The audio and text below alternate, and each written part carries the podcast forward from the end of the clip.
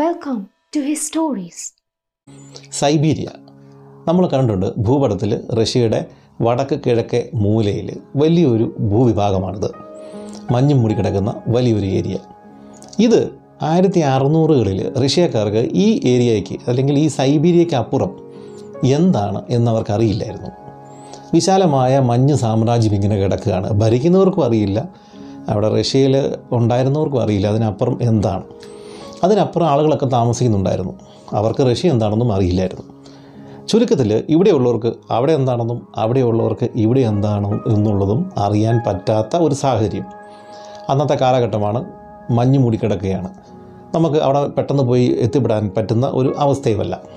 അപ്പോൾ അങ്ങനെ ഇരിക്കുമ്പം റഷ്യയിലുള്ളവർ വിചാരിച്ചു അപ്പോൾ അന്ന് ഭയങ്കരമായ ഐതിഹ്യങ്ങളൊക്കെ ഈ സൈബീരിയയെ പറ്റിയുണ്ട്. സൈബീരിയയിൽ പൊകിച്ച എന്ന് പറയുന്നൊരു നദി ഉണ്ടെന്നും ആ നദിയുടെ തീരങ്ങളിൽ അല്ലെങ്കിൽ ആ നദിക്കകത്തുമൊക്കെ നമ്മളിപ്പോൾ പറയുന്ന വാൽറസുകൾ ഈ കടൽ പശുക്കൾ അങ്ങനെയുള്ള വലിയ മൃഗങ്ങളൊക്കെ മീൻസ് സസ്തനികളൊക്കെ അവിടെ ഉണ്ട്. അപ്പം ഇവരുടെ വിചാരം വെച്ചാൽ ഈ അന്ന് കാലത്ത് ഈ സസ്തനികളുടെയൊക്കെ അല്ലെങ്കിൽ ഇങ്ങനെയുള്ള മൃഗങ്ങളുടെയൊക്കെ തോൽ അതിന്റെ കൊമ്പ് അതിനൊക്കെ ഭയങ്കര വിലയും നല്ല ഡിമാൻഡും ഉള്ള സമയമാണ്. അപ്പോൾ അന്നത്തെ വേട്ടക്കാരുടെ ഒരു സ്വപ്നം ഇതാണ്. ഈ സൈബീരിയയുടെ അങ്ങേ മൂലയിൽ കിഴക്കേ മൂലയിൽ ഇങ്ങനെ ഭയങ്കരമായ ഈ മത്സ്യ ആ, മൃഗ സമ്പത്തുള്ള ഒരു ഭൂപ്രദേശമാണ് അവിടെ ഉള്ളത്. അപ്പോൾ അതൊരു സ്വർഗം നമുക്ക് എത്തിപ്പെടാൻ പറ്റാത്ത ആയതുകൊണ്ട് അതൊരു സ്വർഗപ്രദേശമായിട്ടാണ് അല്ലെങ്കിൽ സ്വർഗത്തിന് തുല്യമായ ഒരു പ്രദേശമായിട്ടാണ് റഷ്യക്കാർ ആയിരത്തി അറുന്നൂറുകൾ ഈ സൈബീരിയുടെ കിഴക്കൻ പ്രദേശങ്ങളെ കണ്ടിരുന്നത്. പലരും അങ്ങോട്ട് പോകാൻ ശ്രമിച്ചു. മീൻസ് അങ്ങനെ ആഗ്രഹിച്ചിട്ട് പോയവരല്ല പലരും. ചക്രവർത്തിയായിട്ട് ഉടക്കിയിട്ട് പേടിച്ചിട്ട് സൈബീരിയയിലേക്ക് പോയവരുണ്ട്. ചക്രവർത്തി മനഃപൂർവം അവിടെ കൊണ്ട് ഇട്ടവരുണ്ട്. പുതിയ ഭൂഭാഗങ്ങൾ തപ്പിപ്പോയവരുണ്ട്. അങ്ങനെയൊക്കെ ഒത്തിരി പേര് സൈബീരിയയിലോട്ട് പോയിട്ടുണ്ടെങ്കിൽ അവരാരും തിരിച്ചു വന്ന് കഥകൾ പറഞ്ഞിട്ടില്ല. അപ്പോൾ അവിടെ എന്താണ് സംഭവിച്ചതെന്ന് ആളുകൾക്ക് അറിയില്ല ചിലർ വിചാരിച്ചു ഇവരെല്ലാം അവിടെ പോയി ഇങ്ങനെ വളരെ സുഖത്തിൽ ജീവിക്കുന്നുണ്ട് എന്നൊക്കെയുള്ള സ്വപ്നങ്ങളൊക്കെയായിരുന്നു ഒക്കെ ആയിരുന്നു ഇവർക്കുണ്ടായിരുന്നത്. ആയിരത്തി അറുന്നൂറുകളുടെ അവസാന ഭാഗങ്ങളായപ്പോഴത്തേക്കും ചില പരിവേഷകർ ധൈര്യപൂർവം നേരിട്ട് വന്നു. എന്നാൽ പിന്നെ ഇവിടെ എന്താ ഉള്ളതെന്ന് നോക്കിയേക്കാം. റഷ്യയിൽ നിന്ന് സൈബീരിയയിലേക്ക് അല്ലെങ്കിൽ സൈബീരിയയുടെ അങ്ങേ ഭാഗത്തേക്ക് ഒരു പോക്ക്. അപ്പോൾ അന്ന് വേറെ ഒരു കാര്യമുണ്ട്. ഈ സൈബീരിയ കഴിഞ്ഞിട്ട് എന്താണ്? അപ്പോൾ അതിന്റെ അപ്പുറം അമേരിക്കൻ വൻകരയൊക്കെ ഉള്ളതായിട്ടൊക്കെ ഇവർക്കറിയാം. പക്ഷേ സൈബീരിയയ്ക്കും അമേരിക്കൻ വൻകരയ്ക്കും ഇടയ്ക്ക് കടലുണ്ടോ? അതോ ഡയറക്റ്റ് നേരെ അങ്ങോട്ട് നടന്നു പോകാൻ പറ്റുമോ? ഇതൊന്നും അവർക്ക് അറിയില്ലായിരുന്നു ഒന്ന്. കുറച്ച് പരിവേഷകർ മുന്നോട്ട് വന്നു. ഞങ്ങളത് പോയി കണ്ടുപിടിച്ച് നോക്കാം. അവിടെ എന്താണ് സംഭവിക്കുന്നത് നമുക്ക് നോക്കാം. അപ്പോൾ ഓർത്തോണം അന്നത്തെ യാത്രാ മാർഗങ്ങളാണ് ചെറിയ വള്ളങ്ങളും അതിനേക്കാൾ വലിയ ബോട്ടുകളും ചിലവർ വലിയ കപ്പലുകളും ഒക്കെ ഉപയോഗിച്ചു കുതിരപ്പുറത്തും ബാക്കിയുള്ള യാത്രാ സൗകര്യങ്ങളൊക്കെ വെച്ചാണ് ഇവർ ഈ അന്നത്തെ കാലഘട്ടത്തിൽ ഈ കൊടും മഞ്ഞ് സാമ്രാജ്യത്തിലേക്ക് പോകുന്നത്. അപ്പോൾ അവരുടെ ബുദ്ധിമുട്ടുകൾ ഒരു വശത്ത് കിടക്കും വൻ സാഹസികത അത് മറ്റൊരു വശത്ത് മരണത്തെ മുഖാമുഖം കണ്ടുകൊണ്ടുള്ള പോക്ക്. അപ്പോൾ ഇതെല്ലാം കൂടെ ഒരുമിച്ചാണ് വലിയൊരു അഡ്വഞ്ചറാണ് ഇവർ നടത്തുന്നത്. അപ്പം അങ്ങനെ ഇത് നടത്തിയിട്ട് പേര് കിട്ടിയ രണ്ട് പരിവേഷകരെ പറ്റിയാണ് നമ്മളിപ്പോൾ കേൾക്കാൻ പോകുന്നത്. അതിലൊരാളുടെ കഥ ദുരന്തപൂർണമായി മറ്റേയാളുടെ അവസാനവും ഏകദേശം ദുരന്തപൂർണമായെങ്കിലും അതൊരു വൻ വിജയമായിരുന്നു. ഈ രണ്ടുപേരെ പറ്റി നമുക്കൊന്ന് കേട്ടു നോക്കാം.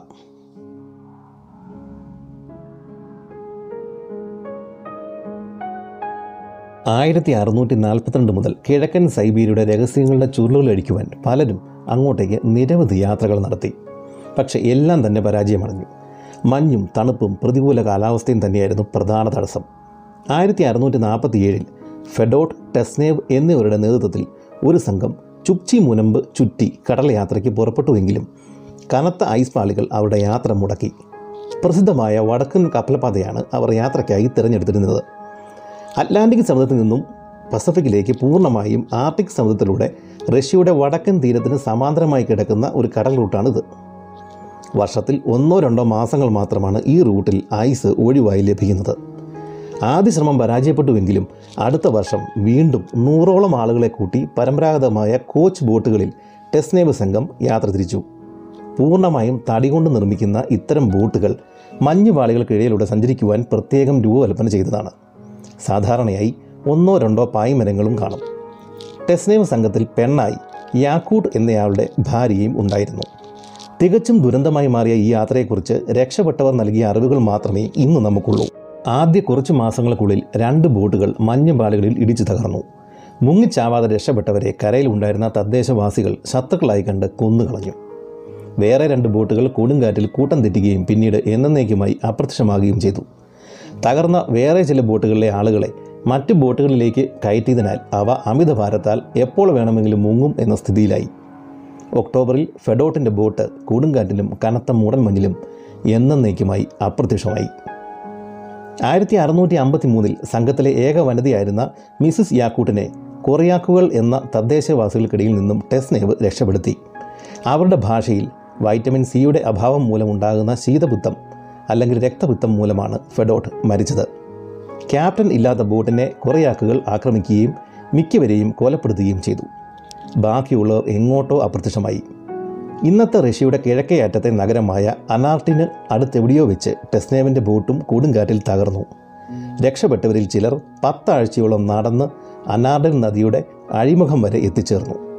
അപ്പോൾ അവർ ഏകദേശം പന്ത്രണ്ട് പേർ മാത്രമായി ചുരുങ്ങിയിരുന്നു. പഴകിയ ദൃഢത വന്ന തടികൾ അതായത് ഡ്രിഫ്റ്റ് വുഡുകൾ ഉപയോഗിച്ച് ചെറിയ വള്ളങ്ങൾ നിർമ്മിച്ച് അവർ വീണ്ടും നദിയിലൂടെ യാത്ര തുടർന്നു. കണ്ണത്ത ദൂരം പരന്നു കിടക്കുന്ന ഹിമ സാമ്രാജ്യത്തിൽ നിന്നും രക്ഷപ്പെട്ട് പച്ചപ്പും ജലവും കിട്ടുന്ന കോർണിഫറസ് വനങ്ങളിലേക്ക് അഭയം പ്രാപിക്കാൻ പോയ അവരെക്കുറിച്ചും പിന്നീട് വിവരമൊന്നും കിട്ടിയിട്ടില്ല. നദിയുടെ മുകൾ ഭാഗത്ത് ഏകദേശം മുന്നൂറ്റി ഇരുപതോളം മൈൽ മാറി അവർ നിർമ്മിച്ച കുടിലുകൾ വേട്ടക്കാർ പിന്നീട് കണ്ടെടുത്തു. എന്നാൽ ഈ പണിക്കൊന്നും പോകാതെ അധിക ദൂരം യാത്ര ചെയ്യാതെ ഊർജം സംഭരിച്ച് ടെസ്നേവും സഹചാരികളും രക്ഷപ്പെട്ടു. പിന്നീടുള്ള വർഷങ്ങൾ പ്രദേശവാസികളുമായി ചേർന്ന് സൈബീരിയയിലെ സസ്യ ജന്തുജാലങ്ങളെക്കുറിച്ച് പഠിക്കുവാനാണ് അദ്ദേഹം ശ്രമിച്ചത്. അതിനിടെ അനാർട്ടിൻ നദിമുഖത്ത് ലക്ഷക്കണക്കിന് വാൾറസുകൾ പ്രസവിക്കുന്ന ഒരു മേഖല കണ്ടെത്തിയത് നല്ലൊരു വരുമാനവുമായി. അവയുടെ കൊമ്പുകൾക്ക് അന്ന് നല്ല ഡിമാൻഡായിരുന്നു. പിന്നീട് വർഷങ്ങൾക്ക് ശേഷം മോസ്കോയിൽ തിരിച്ചെത്തിയ ടെസ്നേവ് ആയിരത്തി അറുന്നൂറ്റി എഴുപത്തി രണ്ടിൽ അന്തരിച്ചു. ടെസ്നേവിന്റെ പര്യവേഷണത്തിലുണ്ടായിരുന്ന ഏഴ് ബോട്ടുകളിൽ ഒന്ന് ഇന്നത്തെ ബെറിംഗ് കടലിലേക്ക് അതായത് അലാസ്കയ്ക്കും റഷ്യയ്ക്കും ഇടയിലുള്ള കടൽ കടന്ന് അമേരിക്കൻ മണ്ണിൽ എത്തിയെന്നും തകർന്ന കപ്പലുകളിൽ നിന്നും രക്ഷപ്പെട്ടവർ അവിടെ ആദ്യത്തെ റഷ്യൻ ഗ്രാമം സ്ഥാപിച്ചു എന്നും ഇന്നും വിശ്വസിക്കുന്നുണ്ട് ചിലർ. അതുകൊണ്ട് ഉൾക്കടലിന് ടെസ്നേവിന്റെ പേരാണ് നൽകേണ്ടത് എന്ന് അവർ കരുതുന്നു. എന്തായാലും ടെസ്നേവ് സംഘത്തിൽ ഉണ്ടായിരുന്നവർ സ്ഥാപിച്ചു എന്ന് കരുതപ്പെടുന്ന സെറ്റിൽമെന്റുകൾ തേടി നിരവധി പരിവേഷകർ വീണ്ടും വീണ്ടും അങ്ങോട്ടേക്ക് യാത്ര തിരിച്ചിരുന്നു. ആയിരത്തി എഴുന്നൂറ്റി അറുപത്തിനാല് അറുപത്തഞ്ച് കാലഘട്ടങ്ങളിൽ റഷ്യക്കാർ താമസിക്കുന്ന ചില ഗ്രാമങ്ങൾ കണ്ടതായി അവർ റിപ്പോർട്ട് ചെയ്തിരുന്നു. പക്ഷേ ടെസ്നേവിന്റെ സംഘം യഥാർത്ഥത്തിൽ ഇവിടെ എത്തിയോ എന്ന കാര്യത്തിൽ ഇന്നും നമുക്ക് വ്യക്തതയില്ല. അങ്ങനെ ആയിരത്തി അറുന്നൂറുകൾ അങ്ങനെ കടന്നുപോയി. ആയിരത്തി എഴുന്നൂറുകൾ തുടങ്ങിയ സമയത്ത് റഷ്യയിൽ ചക്രവർത്തിയായിട്ടിരിക്കുന്നത് മഹാനായ പീറ്റർ എന്ന് പറയുന്ന ആളാണ്. അപ്പോൾ അദ്ദേഹം ഭൂപടത്തിൽ ഇങ്ങനെ നോക്കിയിട്ട് നെറുവിൽപ്പെട്ടു എന്റെ ദൈവം തമ്പുരാനെ ഇതിന്റെ ഈ റഷ്യയുടെ എന്റെ സാമ്രാജ്യത്തിന്റെ അങ്ങേ അറ്റത്ത് എന്തുവാ ഉള്ളത്? അപ്പോൾ അദ്ദേഹത്തിന് കണ്ടുപിടിക്കണമെന്ന് ഭയങ്കര ആഗ്രഹമായിരുന്നു. അപ്പോൾ ആ ആഗ്രഹത്തിന്റെ പുറത്ത് അദ്ദേഹം ഇഷ്ടം പോലെ സയൻസ് അക്കാദമികൾ ഇങ്ങനെ രൂപീകരിച്ചു. എന്തിനാണെന്ന് ചോദിച്ചു കഴിഞ്ഞാൽ പരിവേഷകരും ശാസ്ത്രത്തോട് താല്പര്യമുള്ളവരും യാത്രയ്ക്ക് തയ്യാറായിട്ടുള്ള ഒരു കൂട്ടം ചെറുപ്പക്കാരെ വാർത്തെടുക്കണം. അപ്പോൾ അതിനു വേണ്ടിയിട്ട് അദ്ദേഹം ഈ പറയുന്ന സയൻസ് അക്കാദമികൾ സ്ഥാപിച്ചു. ഇതിന് മുൻകൈ എടുത്തത് റഷ്യൻ അക്കാദമി ഓഫ് സയൻസ് സ്ഥാപിച്ചത് ഗണിതശാസ്ത്രജ്ഞനായിരുന്ന ലെബനിസ്. നമ്മൾ കേട്ടിട്ടില്ലേ? കാൽക്കുലസിൽ സ്കൂളിൽ പഠിച്ച അതേ ലെബനിസിന്റെ നേതൃത്വത്തിലായിരുന്നു ആദ്യത്തെ റഷ്യൻ അക്കാദമി ഓഫ് സയൻസ് സ്ഥാപിച്ചത്. അപ്പം അങ്ങനെ കുറച്ച് സയന്റിസ്റ്റുകളെയും അല്ലെങ്കിൽ പര്യവേഷണത്തിന് ആഗ്രഹമുള്ള ഒരു ജനതയെ വാർത്തെടുക്കുക എന്നായിരുന്നു ഈ പീറ്ററിന്റെ ഉദ്ദേശം. ഈ സമയത്ത് ഈ പീറ്റർ ചക്രവർത്തിയുമായിട്ട് ഒരു സസ്യ ഗവേഷകൻ പരിചയത്തിലായി. അദ്ദേഹത്തിന്റെ പേര് ദാനിയൽ എന്നായിരുന്നു. ഇദ്ദേഹം രണ്ട് മൂന്ന് വർഷങ്ങൾ കൊണ്ട് ഈ പീറ്റർ ചക്രവർത്തിയെ കൺവിൻസ് ആക്കി ഒരു യാത്രയ്ക്ക് വേണ്ടി സഹായിക്കാനായിട്ട്. അങ്ങനെ മഹാനായ പീറ്ററിന്റെ സഹായത്തോടുകൂടി ഈ ദാനിയൽ എന്ന് പറഞ്ഞ സസ്യ ഗവേഷകൻ ഒരു യാത്ര വലിയൊരു നീണ്ട യാത്രയ്ക്ക് പുറപ്പെട്ടു. അപ്പം കുറച്ച് സാധനങ്ങളും ആൾക്കാരെയൊക്കെ അദ്ദേഹം ചക്രവർത്തിയുടെ സഹായത്താലെ സംഘടിപ്പിക്കുകയും ചെയ്തു. ആ നീണ്ട യാത്ര ചരിത്രത്തിൽ രേഖപ്പെടുത്തിയ ഒരു യാത്രയായിരുന്നു. കാരണം ദാനിയേലിന്റെ ആ യാത്രയിലാണ് നമ്മൾ ആദ്യമായിട്ടൊരു മാമത്തിന്റെ ഫോസിൽ കാണുന്നത്. അദ്ദേഹം മാമത്തിന്റെ ഫോസിൽ കണ്ടുപിടിക്കുക മാത്രമല്ല അന്ന് സൈബീരിയയിലുണ്ടായിരുന്ന സസ്യജീവി സസ്യ ജീവി വർഗങ്ങളെപ്പറ്റി വിശദമായ നോട്ട് തന്റെ ഡയറിയിൽ അദ്ദേഹം രേഖപ്പെടുത്തിയിരുന്നു.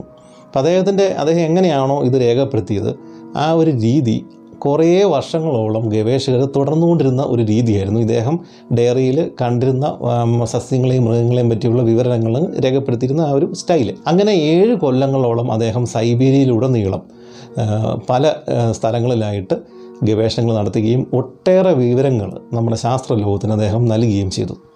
അദ്ദേഹത്തിന്റെ യാത്ര അങ്ങ് ബെയ്ക്കൽ തടാകം വരെ എത്തിയിരുന്നു. പക്ഷേ ഈ നീണ്ട യാത്ര അന്നത്തെ കാലഘട്ടമാണ് ഇദ്ദേഹത്തിന് ആവശ്യമായ മരുന്നുകളോ അല്ലെങ്കിൽ അതിനുള്ള അറേഞ്ച്മെന്റ്സോ ഒന്നും ഇല്ലാതെയുള്ള യാത്രയാണ്. അദ്ദേഹം ഈ യാത്ര കാരണം അദ്ദേഹത്തിന്റെ ആരോഗ്യം അപ്പാടെ തകർന്നിരുന്നു. തിരിച്ച് സെന്റ് പീറ്റേഴ്സ്ബർഗിലെത്തി ഇദ്ദേഹത്തിന് അധികം നാൾ ജീവിക്കാൻ പറ്റിയില്ല. വലിയ പ്രശസ്തിയോ അന്നത്തെ കാലത്ത് അദ്ദേഹത്തിന് വലിയ സമ്പത്തോ ഒന്നും കിട്ടിയില്ല.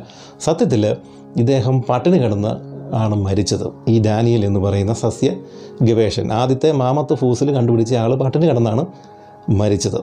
അങ്ങനെ ഈ ഡാനിയലിന്റെ കാലം കഴിഞ്ഞു. ഇത് കഴിഞ്ഞ് തൊട്ടടുത്ത വർഷങ്ങളിൽ മറ്റൊരാൾ രംഗപ്രവേശം ചെയ്തു. അദ്ദേഹം റഷ്യക്ക് പുറത്തു നിന്ന് വന്ന എന്നാൽ റഷ്യൻ ചക്രവർത്തിക്ക് വേണ്ടിയിട്ട് പരിവേഷണം നടത്താൻ തയ്യാറായി വന്ന ഒരാളായിരുന്നു. അതാണ് നമ്മൾ ഇനി കാണാൻ പോകുന്ന വൈറ്റസ് ബെറിങ്. നമുക്കറിയാം ഇന്ന് റഷ്യയുടെയും അലാസ്കയുടെയും അമേരിക്കയുടെ അലാസ്കയുടെയും ഇടയ്ക്കുള്ള ചെറിയ കടലിടുക്ക് നമ്മളിപ്പോൾ പറഞ്ഞ ഈ യാത്രികന്റെ പേരിലാണ് അറിയപ്പെടുന്നത്. കാരണം അതുവഴി അദ്ദേഹം സഞ്ചരിച്ചിട്ടുണ്ട് അവിടെയെല്ലാം മാപ്പ് ചെയ്തതും ആദ്യമായിട്ട് ആ പ്രദേശങ്ങളിൽ എത്തിച്ചേർന്നതും ഈ വൈറ്റസ് ബെറിങ്ങാണ്. ഇദ്ദേഹത്തിന്റെ യാത്രയാണ് ഇനി ഞാൻ പറയാൻ പോകുന്നത്. റഷ്യയുടെ ആദ്യ ഔദ്യോഗിക സമുദ്ര പരിവേഷണമായിരുന്നു ഫസ്റ്റ് കാംചക്ക എക്സ്പെഡീഷൻ. ആയിരത്തി എഴുന്നൂറ്റി ഇരുപത്തിനാലിൽ മഹാനായ പീറ്റർ കമ്മീഷൻ ചെയ്ത ഈ യാത്രയുടെ പ്രധാന ഉദ്ദേശം റഷ്യയ്ക്കും അമേരിക്കൻ ഭൂഖണ്ഡത്തിനും ഇടയിൽ എന്താണുള്ളത് എന്ന് കണ്ടുപിടിക്കലായിരുന്നു. രണ്ട് വർഷം നീണ്ട ഈ യാത്രയിൽ കുതിരകളെയും നായ്ക്കളെയും ബോട്ടുകളെയും കപ്പലുകളെയും യാത്രക്കായി ഉപയോഗിച്ചു. ചുക്ചി കടൽ വരെ നീണ്ട ഈ പരിവേഷണം ഒരു വൻ വിജയമായി കരുതപ്പെടുന്നു. അലാസ്കൻ മണ്ണിൽ കാൽ കുത്തിയില്ല എങ്കിലും റഷ്യയ്ക്കും അമേരിക്കൻ വൻകരയ്ക്കും ഇടയിൽ കടലാണ് ഉള്ളത് എന്ന് ഉറപ്പിക്കുവാൻ ഈ യാത്ര സഹായകരമായി. അനേകം ദ്വീപുകളും ഭൂഭാഗങ്ങളും കടലുകളും ഈ യാത്രയിൽ കണ്ടുപിടിക്കപ്പെട്ടു. ഏറെക്കുറെ പൂർണമായും ബ്ലാങ്ക് ആയി കിടന്നിരുന്ന റഷ്യയുടെ കിഴക്കൻ മേഖല നന്നായി മാപ്പ് ചെയ്യുവാനും ഇതോടെ സാധിച്ചു. നാനൂറ്റി എൺപത് റൂബിളായിരുന്നു ഈ യാത്രയിൽ ബെറിങ്ങിന്റെ വാർഷിക ശമ്പളം. ആർക്ക് ഏഞ്ചൽ ഗബ്രിയൽ ആയിരുന്നു അദ്ദേഹത്തിന്റെ കപ്പൽ. ആകെ മൂന്ന് കപ്പലുകളാണ് പരിവേഷണത്തിൽ പങ്കെടുത്തത്. ബെറിങ്ങിനെ സംബന്ധിച്ചിടത്തോളം ഔദ്യോഗിക ജീവിതത്തിൽ ഈ യാത്ര വൻ നേട്ടമുണ്ടാക്കി. ക്യാപ്റ്റൻ കമാൻഡർ പദവിയിലേക്ക് അദ്ദേഹം ഉയർത്തപ്പെട്ടു. ബെറിങ്ങിന്റെ രണ്ട് യാത്രകളിൽ ആദ്യത്തേത് എങ്ങനെയായിരുന്നു എന്ന് ഇനി നമുക്ക് നോക്കാം. ആയിരത്തി എഴുന്നൂറ്റി ഇരുപത്തിനാല് ഡിസംബറിലാണ് പീറ്റർ ചക്രവർത്തി ബെറിങ്ങിനോട് ഈ യാത്രയുടെ മേൽനോട്ടം വഹിക്കുവാൻ ഏൽപ്പിച്ചതെങ്കിലും യാത്രയ്ക്കുള്ള പണി നേരത്തെ തന്നെ ആരംഭിച്ചിരുന്നു.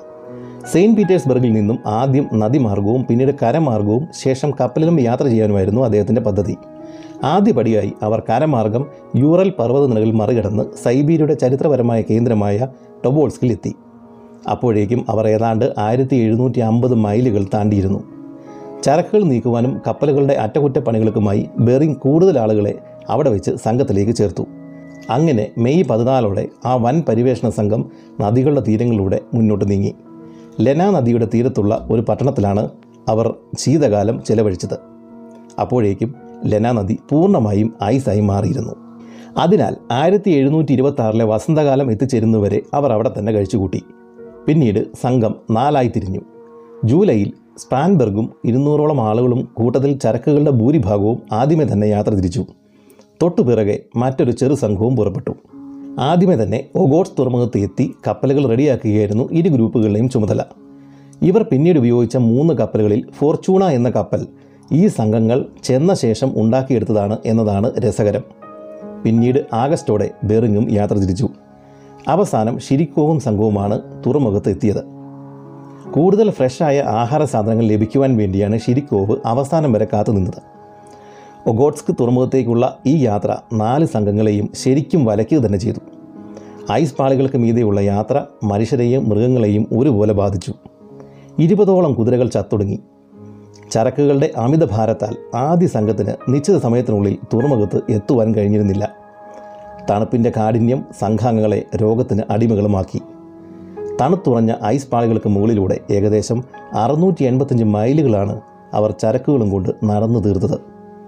ഷിരിക്കോവിന്റെ സംഘം ഇരുപത്തിയേഴ് ടൺ ധാന്യപ്പൊടികൾ ആണ് ചുമന്ന് എത്തിച്ചത്. മൂന്ന് കപ്പലുകൾ ആയിരുന്നു അവർ യാത്രയ്ക്കായി ഉപയോഗിച്ചിരുന്നത്. ഒന്ന് ഫോർച്യൂണ രണ്ട് വോസ്റ്റോക്ക് മൂന്നാമത്തത് ആർക്ക് ഏഞ്ചൽ ഗബ്രിയേൽ. ആദ്യത്തെ രണ്ടും ചരക്കുകൾ നീക്കുവാനാണ് ഉപയോഗിച്ചത്. ആയുധങ്ങളും നാലോളം പീരങ്കികളും ഉണ്ടായിരുന്ന ഗബ്രിയലായിരുന്നു ബെറിങ്ങിന്റെ കപ്പൽ. ആയിരത്തി എഴുന്നൂറ്റി ഇരുപത്തിയേഴ് ജൂണോടെ സ്പാൻബർഗിന്റെ നേതൃത്വത്തിലുള്ള ആദ്യ കപ്പൽ യാത്ര തിരിച്ചു. തൊട്ടുപുറകെ ശിരിക്കവും ബാക്കിയുള്ളവരും ആഹാര സാധനങ്ങളുമായി അടുത്ത കപ്പലിൽ പുറപ്പെട്ടു. അവസാനം എല്ലാവരും ലോവർ കംചക്ക പോസ്റ്റിൽ എത്തിച്ചേർന്നു. അപ്പോഴേക്കും യാത്ര തുടങ്ങിയിട്ട് മൂന്ന് വർഷങ്ങളോളമായിരുന്നു. ലോവർ കാംചക്ക പോസ്റ്റും യാത്ര തുടങ്ങിയ സെയിന്റ് പീറ്റേഴ്സ്ബർഗും തമ്മിലുള്ള ദൂരം ആറായിരം മൈലായിരുന്നു. ആയിരത്തി എഴുന്നൂറ്റി ഇരുപത്തിയെട്ട് ജൂലൈയിൽ ബെറിങ് തന്റെ കപ്പൽ പരിവേഷണം ആരംഭിച്ചു. തീരത്തോട് ചേർന്ന് വടക്ക് കിഴക്കായി ആയിരുന്നു കപ്പലിന്റെ യാത്ര. വീണ്ടും വടക്കോട്ട് യാത്ര ചെയ്ത് അവർ ഇപ്പോൾ ബെറിങ് കടലിടുക്ക് എന്ന് വിളിക്കുന്ന ഭാഗത്തെത്തി. ഓഗസ്റ്റ് എട്ടാം തീയതി തീരത്തുള്ള ചുക്ചി എസ്കിമോകളുടെ ഒരു വള്ളം കപ്പലിനെ സമീപിച്ചു. കപ്പലിന്റെ വരവ് അറിയുക എന്നതായിരുന്നു അവരുടെ ഉദ്ദേശം. എട്ട് പേരടങ്ങുന്ന അവർ കപ്പലിന്റെ അരികിലേക്ക് വരുവാൻ വിസമ്മതിച്ചു. എങ്കിലും കൂട്ടത്തിൽ ഒരാൾ മൃഗത്തോൽ കൊണ്ട് നിർമ്മിച്ച ഒരു ബലൂണിന്റെ സഹായത്തോടെ നീന്തി കപ്പലിന് വളരെ അടുത്തെത്തി.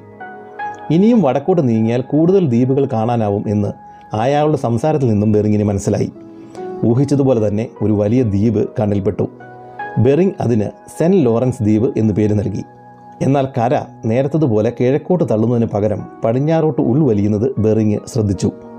സത്യത്തിൽ അവർ ഏഷ്യയുടെ വടക്ക് കിഴക്കേ മൂലയിൽ എത്തിയിരുന്നു കാര്യം പിടികിട്ടാഞ്ഞതിനാൽ വീണ്ടും വടക്കോട്ട് യാത്ര ചെയ്യാൻ അദ്ദേഹം തീരുമാനിച്ചു. എന്നാൽ കനത്ത ഐസ് പാളികൾ അവരുടെ യാത്ര മുടക്കുകയാണ് ചെയ്തത്. ആഗസ്റ്റ് പതിനാറോടെ ബെറിങ് തന്റെ കപ്പലായ ഗബ്രിയേലിനെയും വീണ്ടും തിരികെ കാംചക്ക പോസ്റ്റിലേക്ക് തിരിച്ചു. പക്ഷേ കനത്ത മഞ്ഞും കൊടുങ്കാറ്റും കപ്പലിനെ ആടിയുലച്ചു. അപ്പോഴേക്കും ഭാഗ്യം കൊണ്ട് മാത്രമാണ് കപ്പൽ കരയിൽ ഇടിച്ച് തകരാതെ രക്ഷപ്പെട്ടത്. ഒരു വിധത്തിൽ അവർ കപ്പലിനെ കാംചക്ക നദിയുടെ അഴിമുഖത്തെത്തിച്ചു. തിരികെ പോകാമെന്ന് ബെറിങ്ങിനോട് ചിലർ പറഞ്ഞു. ടെസ്റ്റമെന്റ് പറ്റിയ അബദ്ധം നമുക്കുണ്ടാവരുത്. കണ്ട കാര്യങ്ങൾ യഥാവിധം ഡോക്യുമെന്റുകളാക്കി കൊട്ടാരത്തിലെത്തിക്കണം. എങ്കിലേ പാരിതോഷികവും പേരും പെരുമയും ലഭിക്കുകയുള്ളൂ. എന്നാൽ ബെറിങ് വിടാൻ ഒരുക്കമല്ലായിരുന്നു. വേനൽക്കാലം വന്നതോടെ അദ്ദേഹം കപ്പലിനെ വീണ്ടും കിഴക്കോട്ട് നയിച്ചു. എന്നാൽ ദിവസങ്ങൾ കഴിഞ്ഞിട്ടും കര കാണാഞ്ഞതിനാൽ അദ്ദേഹം മടങ്ങി. ഇതിനിടെ ഫോർച്യൂണ പലതവണ വരികയും പോവുകയും ചെയ്തുകൊണ്ടിരുന്നു. ഓരോ തവണയും പുതിയ ഭക്ഷണ സാമഗ്രികളും കപ്പലിന്റെ അറ്റകുറ്റപ്പണികൾക്ക് വേണ്ട സാധനങ്ങളും കൊണ്ടായിരുന്നു അതിന്റെ വരവ്. വേണ്ടി വന്നാൽ ഒരു പുതിയ കപ്പൽ നിർമ്മിക്കാനുള്ള എല്ലാ വസ്തുക്കളും ഫോർച്യൂണയിലുണ്ടായിരുന്നു റഷ്യയ്ക്കും അമേരിക്കൻ വൻകരയ്ക്കും ഇടയിൽ കരമാർഗം ഇല്ല എന്ന് പിടികിട്ടിയതോടെ ബെറിങ് തന്റെ ആദ്യ പരിവേഷണം അവസാനിപ്പിച്ചു. അങ്ങനെ അവസാനം ആയിരത്തി എഴുന്നൂറ്റി മുപ്പത് രണ്ടാം മാസത്തിൽ തന്റെ റിപ്പോർട്ടുകളുമായി അദ്ദേഹം റഷ്യൻ തലസ്ഥാനത്തെത്തി. ആയിരം റൂബിളും ക്യാപ്റ്റൻ കമാൻഡർ പദവിയുമാണ് അന്ന് അദ്ദേഹത്തിന് സമ്മാനമായി ലഭിച്ചത്. ബെറിങ്ങിന്റെ ഒന്നാം പര്യടനം റഷ്യയ്ക്ക് പല ഗുണങ്ങളാണ് സമ്മാനിച്ചത്. ഒന്നാമതായി കിഴക്കൻ സൈബീരിയ നന്നായി മാപ്പ് ചെയ്യുവാനും മനസ്സിലാക്കുവാനും സാധിച്ചു. കിഴക്കൻ മേഖലയിലെ തദ്ദേശവാസികളുമായി നല്ല ബന്ധം തുടങ്ങുവാൻ ഇത് കാരണം പറ്റി. ഏതൊക്കെ വർഗങ്ങളാണ് കിഴക്കൻ മൂലയിൽ ഉള്ളത് എന്നും പിടികിട്ടി. അവസാനമായി അമേരിക്കൻ വൻകര വേർപെട്ടു നിൽക്കുന്നു എന്ന സത്യം സ്ഥിരീകരിക്കപ്പെട്ടു. പക്ഷേ യാത്രക്കിടയിൽ പതിനഞ്ചോളം ജോലിക്കാരുടെ ജീവൻ നഷ്ടപ്പെടുത്തിയെന്നത് ഈ യാത്രയുടെ ദുഃഖമായി അവശേഷിക്കുന്നു. ബെറിങ് സെന്റ് പീറ്റേഴ്സ്ബർഗിൽ തിരിച്ചെത്തിയ സമയത്ത് മിഖായേൽ സ്പിരിനോവിച്ച് എന്നൊരു പരിവേഷകൻ ഇതേ മാർഗത്തിൽ ഇതേ സ്ഥലത്തേക്ക് യാത്ര ചെയ്യുന്നുണ്ടായിരുന്നു. ആയിരത്തി എഴുന്നൂറ്റി മുപ്പത്തിരണ്ടിൽ ബെറിങ്ങിന് സാധിക്കാത്ത ഒരു കാര്യം പക്ഷേ മിഖായേൽ സാധിച്ചു. തന്റെ യാത്രക്കിടയിൽ അദ്ദേഹത്തിന് അലാസ്കൻ തീരം കാണുവാൻ സാധിച്ചു. സെയിന്റ് ഗബ്രിയേൽ എന്ന കപ്പലിൽ ഇന്നത്തെ അലാസ്കയിലെ പ്രിൻസ് ഓഫ് വെയിൽസ് മുനമ്പിന് അടുത്ത് വരെ പോകുവാൻ അദ്ദേഹത്തിന് കഴിഞ്ഞു. അതോടെ ബെറിംഗ് കടലിലേക്ക് ഏകദേശം പൂർണമായും മനസ്സിലാക്കാൻ റഷ്യയ്ക്ക് സാധിച്ചു. എന്നാൽ മിഖായേൽ സ്പിരിഡനോവിച്ച് അലാസ്കൻ കര കണ്ടെത്തിയ കാര്യം സെന്റ് പീറ്റേഴ്സ്ബർഗിൽ അറിഞ്ഞിരുന്നില്ല. ഇതേ സമയം ബെറിങ് തന്റെ രണ്ടാം പര്യവേഷണത്തിന് കോപ്പുകൂട്ടി. തന്റെ പഴയ സഹചാരികളായ സ്പാൻബർഗിനെയും ചിരിക്കോവിനെയും ഇപ്രാവശ്യം കൂടെ കൂട്ടിയിരുന്നു. കൂടാതെ പകുതി വഴിയിൽ നിന്നും പഴയ ഗവേഷകനായ ഡാനിയേലിന്റെ ശിഷ്യൻ ജോർജ് സ്റ്റെല്ലാറും സംഘത്തോടൊപ്പം ചേർന്നു. ദാരിദ്ര്യം മൂലം മരിച്ച ഗുരുവിന്റെ ഭാര്യയായിരുന്നു സ്റ്റെല്ലാറിന്റെ പത്നി. ലോകം ഇതുവരെ കണ്ട ഏറ്റവും വലിയ പരിവേഷണ സംഘമായിരുന്നു ബെറിങ്ങിന്റെ രണ്ടാം ദൗത്യത്തിലുണ്ടായിരുന്നത്. എന്നാൽ കിട്ടിയ പുരസ്കാരങ്ങൾ ബെറിങ്ങിന്റെ സ്വഭാവത്തെ ഏറെക്കുറെ മാറ്റിയിരുന്നു. ഷിരിക്കോവുമായും സ്പാൻബർഗുമായും ആശയപരമായി കലഹിച്ചാണ് യാത്ര മുന്നോട്ട് നീങ്ങിയത്. വഴിയിലുടനീളം ദേശവാസികളുമായി ബെറിങ് ഏറ്റുമുട്ടി. ബെറിങ്ങിന്റെ ആളുകളെ അവർ വധിക്കുകയും ചെയ്തു. കൊലയാളികളെ കണ്ടെത്തുവാൻ ബെറിങ് തടവുകാരുടെ മേൽ പീഡനമുറകൾ നടപ്പിലാക്കിയതോടെ സ്റ്റെല്ല ബെറിങ്ങുമായി മാനസികമായി അകൽച്ചയിലുമായി. വഴിയിലുടനീളം പ്രകൃതി പഠനത്തിനായി സമയം കണ്ടെത്തിയ സ്റ്റെല്ലാറിന്റെ നോട്ടുകൾ ശാസ്ത്രലോകത്തിന് ഒരു വൻ മുതൽക്കൂട്ടായിരുന്നു. ഇപ്രാവശ്യം സെയിന്റ് പീറ്റർ എന്ന കപ്പലിലായിരുന്നു ബെറിങ് ആയിരത്തി എഴുന്നൂറ്റി നാൽപ്പത്തി ഒന്ന് ജൂലൈയിൽ ബെറിങ് അലാസ്കയിലെ രണ്ടാമത്തെ ഉയരം കൂടിയ പർവതമായ സെയിന്റ് ഏലിയാസ് കണ്ടെത്തി. അതോടുകൂടി അമേരിക്കൻ വൻകരയിൽ കാലുകുത്തുക എന്ന ഉദ്ദേശം സാധിച്ച് ബെറിങ് തിരികെ പോകുവാൻ ഒരുങ്ങി. പക്ഷേ ഇതിനോടകം ധാരാളം ആളുകൾ രോഗം മൂലം മരിച്ചിരുന്നു. ബെറിങ്ങും ക്ഷീണിതനായി കാണപ്പെട്ടു. തിരികെ വരുന്ന വഴി കോഡിയാക്ക് എന്ന ഭീമൻ ദ്വീപും ബെറിങ് കണ്ടെത്തി. തന്റെ സഹചാരികളെ പോലെ തന്നെ കഠിനമായ ശീതപിത്തം ബാധിച്ച ബെറിങ് അപ്പോഴേക്കും തീർത്തും അവശനായി കഴിഞ്ഞിരുന്നു. അത്യുഗ്രൻ കൊടുങ്കാറ്റിൽ ബെറിങ് നയിച്ച കപ്പൽ കമാൻഡർ ദ്വീപുകളിലൂടത്ത് ഇടിച്ചു കയറി. ബെറിങ് ഉൾപ്പെടെയുള്ളവർ എല്ലാം ദ്വീപിലിറങ്ങി അവിടെ അഭയം പ്രാപിച്ചു. പക്ഷേ രോഗം മൂർച്ഛിച്ച അവസ്ഥയിൽ ബെറിങ്ങിന് അധികം മുന്നോട്ട് പോകുവാൻ വിധി സമ്മതിച്ചില്ല. അങ്ങനെ അവസാനം തന്റെ നീണ്ട യാത്രകൾ അവസാനിപ്പിച്ച് ലോകം കണ്ട ഏറ്റവും സാഹസികനായ പരിവേഷകരിൽ ഒരാളായിരുന്ന വൈറ്റസ് ബെറിങ് കമാൻഡർ ദ്വീപുകളിലെ വിജനമായ ഒരു കോണിൽ വെച്ച് അന്ത്യശ്വാസം വരിച്ചു. അദ്ദേഹത്തിന്റെ കല്ലറ ഇന്ന് ബെറിങ് ഐലൻഡ് എന്നറിയപ്പെടുന്ന ദ്വീപിൽ ഇന്നും നിലനിൽക്കുന്നുണ്ട്. ആ യാത്രയിൽ ബെറിങ് ഉൾപ്പെടെ ഇരുപത്തൊമ്പത് പേരാണ് മരണമടഞ്ഞത്. ഒരു കാര്യത്തിലും ആദ്യം കണ്ടത് എന്ന് ബെറിങ്ങിന്റെ മിക്ക കണ്ടുപിടുത്തങ്ങളിലും അവകാശപ്പെടാനില്ലെങ്കിലും ഇന്നും അലാസ്കൻ തീരങ്ങളിലെ മിക്ക സ്ഥലങ്ങളുടെയും പേര് ബെറിങ് എന്ന് തന്നെയാണ്